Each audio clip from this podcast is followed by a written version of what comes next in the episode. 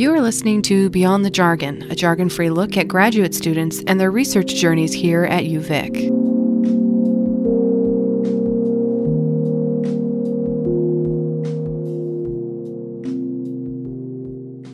Welcome to Beyond the Jargon. I'm your host, Liz MacArthur, and joining me in the studio today is Jeremy Beller, who's doing his PhD in anthropology here at UVic. Welcome. Thank you very much for having me. I just interviewed somebody actually before you came in who's doing a, a, a master's in anthropology studying um, MDMA use uh, and drug use at the Center for Addictions Research in BC. And she said that um, uh, as she was leaving, that she often sits down with like fellow grad students who are in anthropology, and they're sort of like, "Oh, that's very different. That's not what we're studying." So um, I'm excited to interview another uh, anthropology student right after and uh, find out what you're studying. Um, maybe you can sort of narrow it down rather than just anthropology, because I'm sure it's sure, yeah. sure, not a problem. Uh, anthropology, yeah, it's a, it's a, a, broad term, basically the study of man or the study of human behavior. Um, and and so within that, there's basically three to four subfields, if you will: uh, cultural anthropology, uh, physical anthropology, and archaeology. Archaeology is my field of interest, my specialty, and that deals with the study of past human behavior. So what we'll we'll do with that is we'll look at artifact remains, uh, features, um, things like this skeletal uh, material and tissue that has been preserved um, over long periods of time, and try to reconstruct the associated human behavior from that. Now, in specific, uh, my dissertation research analyzes hominin behavior from about uh, 150,000 years ago to 40,000 years ago at a site in Jordan that we are excavating under the direction of April Nowell, my uh, dissertation advisor. Hmm. So, what we have there is really an in depth look at how hominins adapted and were able to survive in adverse climatic conditions. In, at our site, it's a desert, desert refugium, basically a desert oasis, around which water the water source, which is spring fed, will shrink and contract or expand based on the uh, temperature of the region, the geomorphology of the sediment, and essentially the climate. Hmm. So we're trying to figure out how these ancient hominins adapted to uh, climate change essentially. Interesting. Um, so, do you? Sounds like you get to go and actually be in the field and work on the site. Yes, that's correct. Mm-hmm. Um, I've only been there one year, last summer, uh, because this is my first year mm. at UVic. But uh, for the past several years, April and her team have uh, returned there and excavated each year. Mm. So we we have quite a bit of material uh, under which we can study already. Mm-hmm. Um, and my dissertation is just an extension of that study. When you talk about the material that you already have to study, is these are things that have been excavated. Can you give maybe some example of things that have been found that you're that you're studying now? Sure, sure. Some of it hasn't been published, so I, I won't give too much away. Mm-hmm. Uh, I'll wait for April to do that herself. Um, but uh, yes, we, we have a, a wealth of stone tools and faunal remains. So a lot of butchered animal bones, many of which are fragmented. Uh, in fact, uh, we have uh, things like rhino, camel, horse, and a large but extinct elephant as well. Not quite woolly mammoth, but a similar species. Hmm.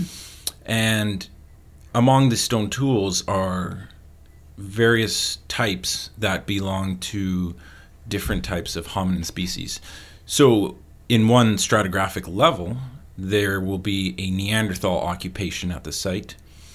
And in later years, uh, more close to about 50,000 years ago, we'll have another occupational site that was probably occupied by Homo sapiens, anatomically homo, modern Homo sapiens, such as you and me. Hmm. And in addition, we'll also have much later periods, such as about um, 300,000 years ago, where Homo erectus um, probably dwelt. And we'll have stone tools that are indicative of their behavior. I guess uh, you know it's one thing to hear about things that have been excavated and then carefully categorized and um, and then researched, but the actual finding of it must be quite chaotic because you know it, eh, things are at certain levels, I guess, where um, where their sites are. But when you're digging in the dirt, I guess it can be tricky. Is it is that a difficult process? Um, sort of sifting through what goes where, what is useful, what is not? Are, are there things that you find that are, that are just like garbage essentially that you can't use? Well, essentially everything that's been discarded by ancient humans is their garbage that we're digging up. Right. It's kind of humorous that way. But uh, you're right when you say that it's basically putting back together a big puzzle because not only do you have to deal with time, but you also have to deal with uh, spatial parameters. So we often will be able to sequence uh, certain sites just based on which layer is deposited upon another. But once we get the dating back from those individual layers, we'll often find that maybe there's a time slot that's missing, or we have to go back and reanalyze things. Hmm. So sometimes it is tricky, but that's just part of the fun and enjoyment. To find, you know, these. Uh, these tools like such as a hand axe and to recognize that this was used by someone about 250,000 years ago who had no knowledge beyond their local region and of course had no knowledge that we would one day be digging up their remains and analyzing them is it's it's somewhat profound and um, I'm often you know left in wonder at it mm-hmm. which is part of the reason why I do this yeah. Have you, I mean, I sort of assume, but maybe not. Have you actually, like, just found something yourself? And that, like, maybe the first time you found something, can you describe, like, what, how that felt, I guess? Yes. Um, when I was an undergrad, that was my first field season. Uh, I think I was a second year. And I worked at a site in Israel. And it was a etel, uh, basically a fancy word for a stratified mound where there's cities built on top of cities on top of cities throughout the ages. And I remember sinking my trowel in for the first time and just pulling up little bits of pottery. And of course, smashed pottery is probably nothing fantastic, but to me at the time, I, w- I was just like, wow, this is 5,000 years old, and some Canaanites in Israel during the early Bronze Age hmm. utilized this just for everyday activities. Mm-hmm. And of course, after that, we found much more, and I still haven't really lost the enjoyment to it. Mm-hmm. It's, yes. Um, this is kind of out there, but like, do you think about what people will be digging up from us, you know, one day? Uh, I don't know. Do you ever think about that, or or about our garbage dumps, or just maybe that we will appear to be like cat worshippers or something if mm. all that's left is our internet record? yeah. Yeah, I, I, mean the archaeology of the future might be quite different. There is a there's a, a famous cartoon that floats around the blogosphere these days of uh, archaeologists finding uh, cubicles in say an office building, and because the cubicles are so small and there's just a chair and a computer, they often uh, the caption is that this looks like it was an ancient prison of some sort. Right. Um, but ar- archaeologists of the future I mean, they'll they'll find a lot more durable material than we will, such as uh, concrete structures, mm. plastics. Um, but archaeologists of the present will often analyze modern human populations to try to understand things like decay rates and where people place things when they're finished using them in order to establish an analogy with humans of the past. Mm-hmm. For instance, if, if we ourselves have a garbage dump where we dump all our garbage today, then we might try to locate such a garbage dump um, in as simpli- simplistic terms as possible at another site. You know, for instance, where are they dumping their garbage? Mm-hmm. Not like just right beside your house, kind of. It'll be right. Yeah. They'll put it somewhere else. Mm-hmm. Exactly. Yes. Hmm. Um, going back a little bit to what you're actually studying for your dissertation, um, you were talking about looking how people are adapting um, to climate fluctuation. I guess. Um, what are? Can you give an example of some of the things that you would study in particular from the artifacts that you find um, to actually determine uh, how they're adapting? Right. Um, it's a good question, and it's probably one I'm I'm actually going to tackle myself. So. I haven't undertaken the analysis yet, but I have some inclinations that there should be some signs that there are certain adaptations. Uh, one is the uh, type of animal that they're butchering. So, if there's a restriction on the water resources, then it's likely that they are going to um, uh, they'll, they'll back away essentially from that water resource because other animals will flock to it. And if there's a human presence right beside that water resource, then it's unlikely other animals will approach it. Mm-hmm. So we would like to find, or we assume that hominin remains will be found at some distance from that site. And during times of water restriction, they might be grasping at straws or butchering anything they can. So anything from waterfowl to from earth, from small animals all the way to big animals. Hmm. When there's no restriction on water, humans are probably much more mobile and they're free to attack, you know, and kill, butcher any animal hmm. uh, that they want. But they also might just go for the larger game rather than scrambling to get anything. So we might look for a discrepancy between the faunal remains, what kind of zooarchaeological material there is, mm-hmm. big game versus small game, uh, things like this. Another one is the stone tool types. Um, if, if one indication of a butchering site is uh, butchering tools, obviously. So we might find a surplus of uh, microlithic blades, um, burins, um, scrapers, things like this, rather than a stone tool production site. Hmm. Uh, at a stone tool production site, we'll find something like just debitage and cores, the raw material that you would use. Hmm. So the proximity of this in relation to a water resource might also vary depending on the climatic conditions as well. Hmm.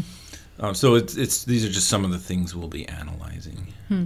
Going in, do you have an idea of what the climate fluctuations were, or are you are you going to rely on your research to give you an idea of that? There's been a lot of work already done reconstructing the paleoclimatic record. Mm-hmm. Uh, I don't have it memorized, but I know that within the stratigraphy that we have, there are different fluctuations. So there's periods of uh, warm and dry spells uh, mm-hmm. that lasted, you know, 10,000 years or so. And then there'll be more cool and drier times as well. And so there's there's basically a cycle within that region. And this plays into the larger uh, global um, climate of the time, which from about 250,000 years ago to the present uh, goes through interglacial periods where uh, there'll be extensive glaciers covering North America and northern Eurasia as well. Mm. Um, and these all influence the regional temperature. Um, did you always think that you were going to, this is what you're going to be doing? Like when you, maybe even high school, undergrad, uh, did you go straight through and get into archaeology? Uh, that's a good question. I, I did in a sense. Uh, when I was in high school, I was very, um, well, let me see if I can be gentle here. I was put into a private Christian school, and I was very unsatisfied with the the answers about uh, life and biology and the human behavior that I received. And so it was about that time that I decided I wanted to study human behavior.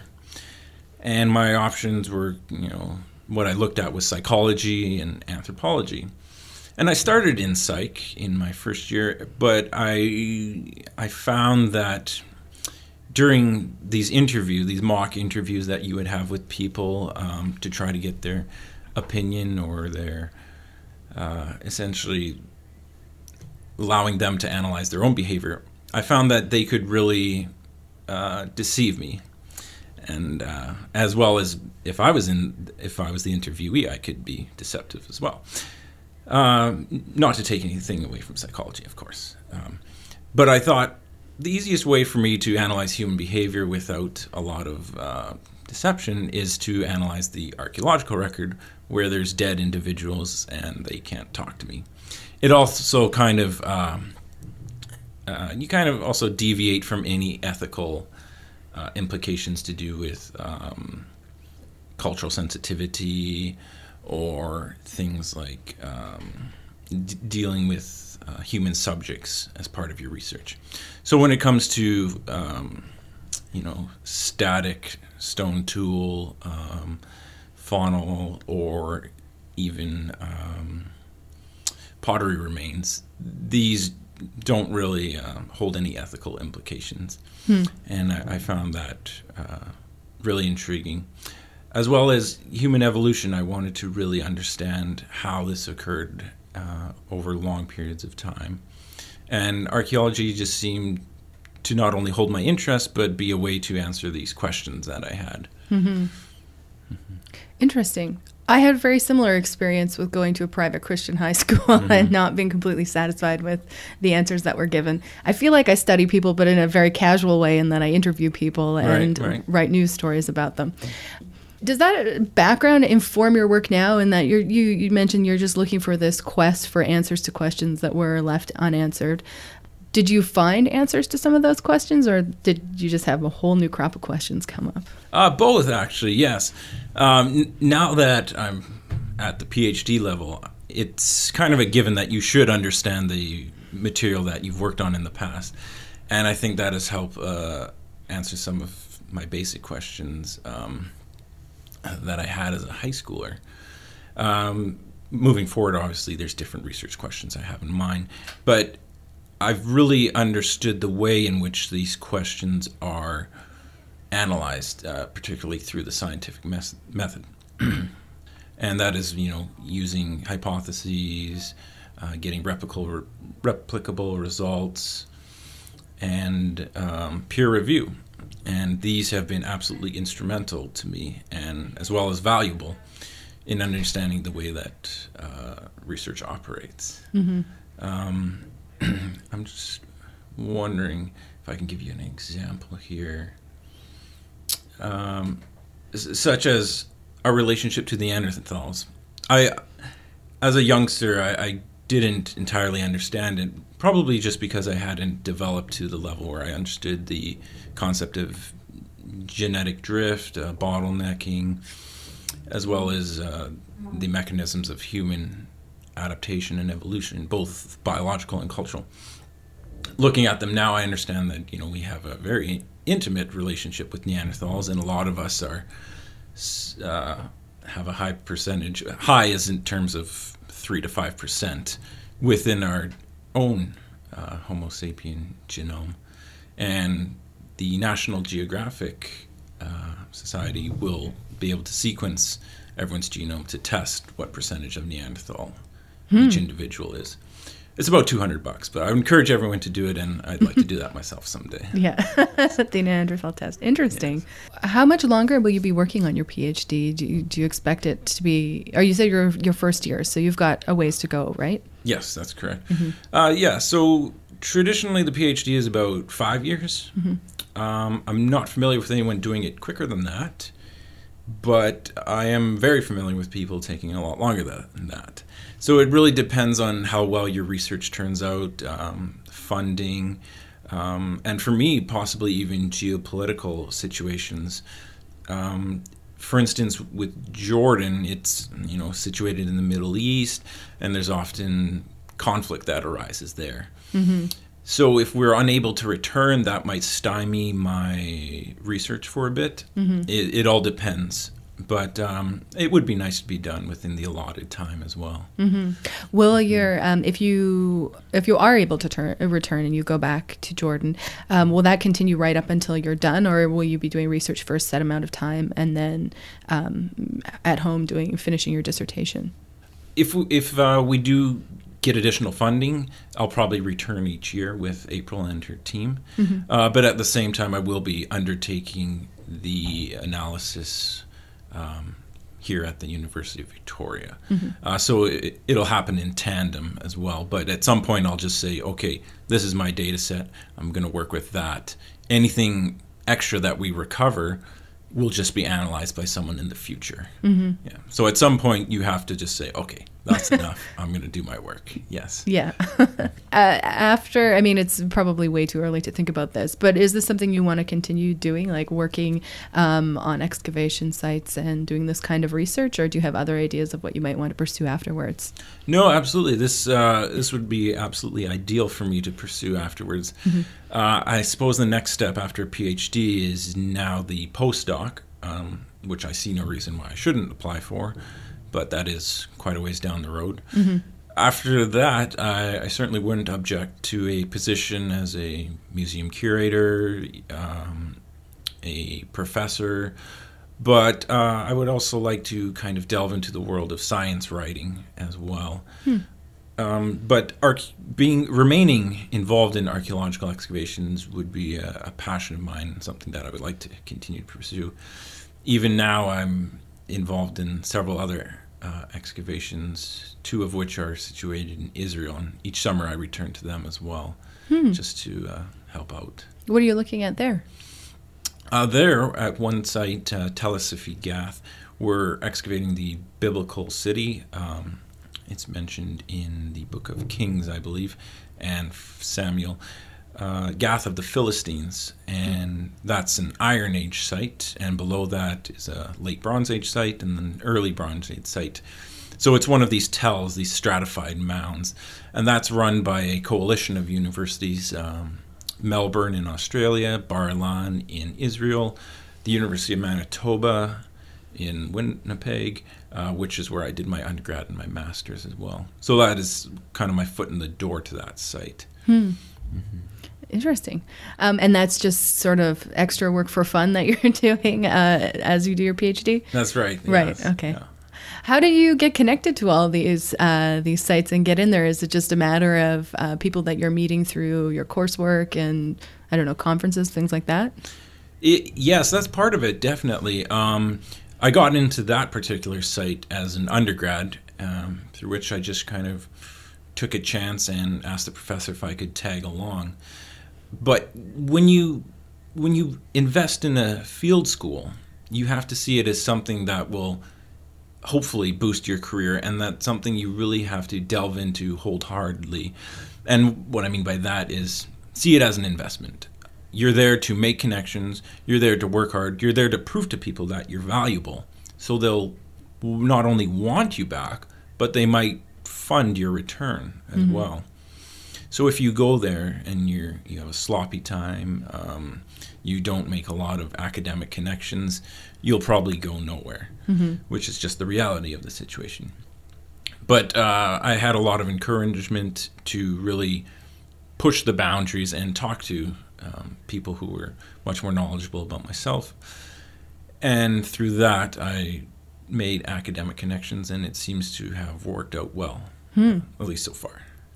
Um, and when do you plan on going back to the site in Jordan, or is that, that totally up in the air right now?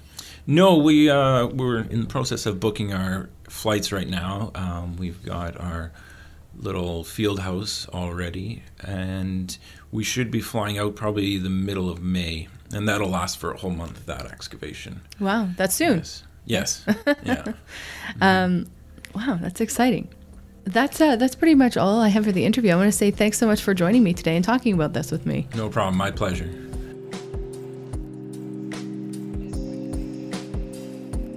Thanks for listening to Beyond the Jargon. If you want to listen again, go to our website, cfuv.uvic.ca, and click on the Listen tab.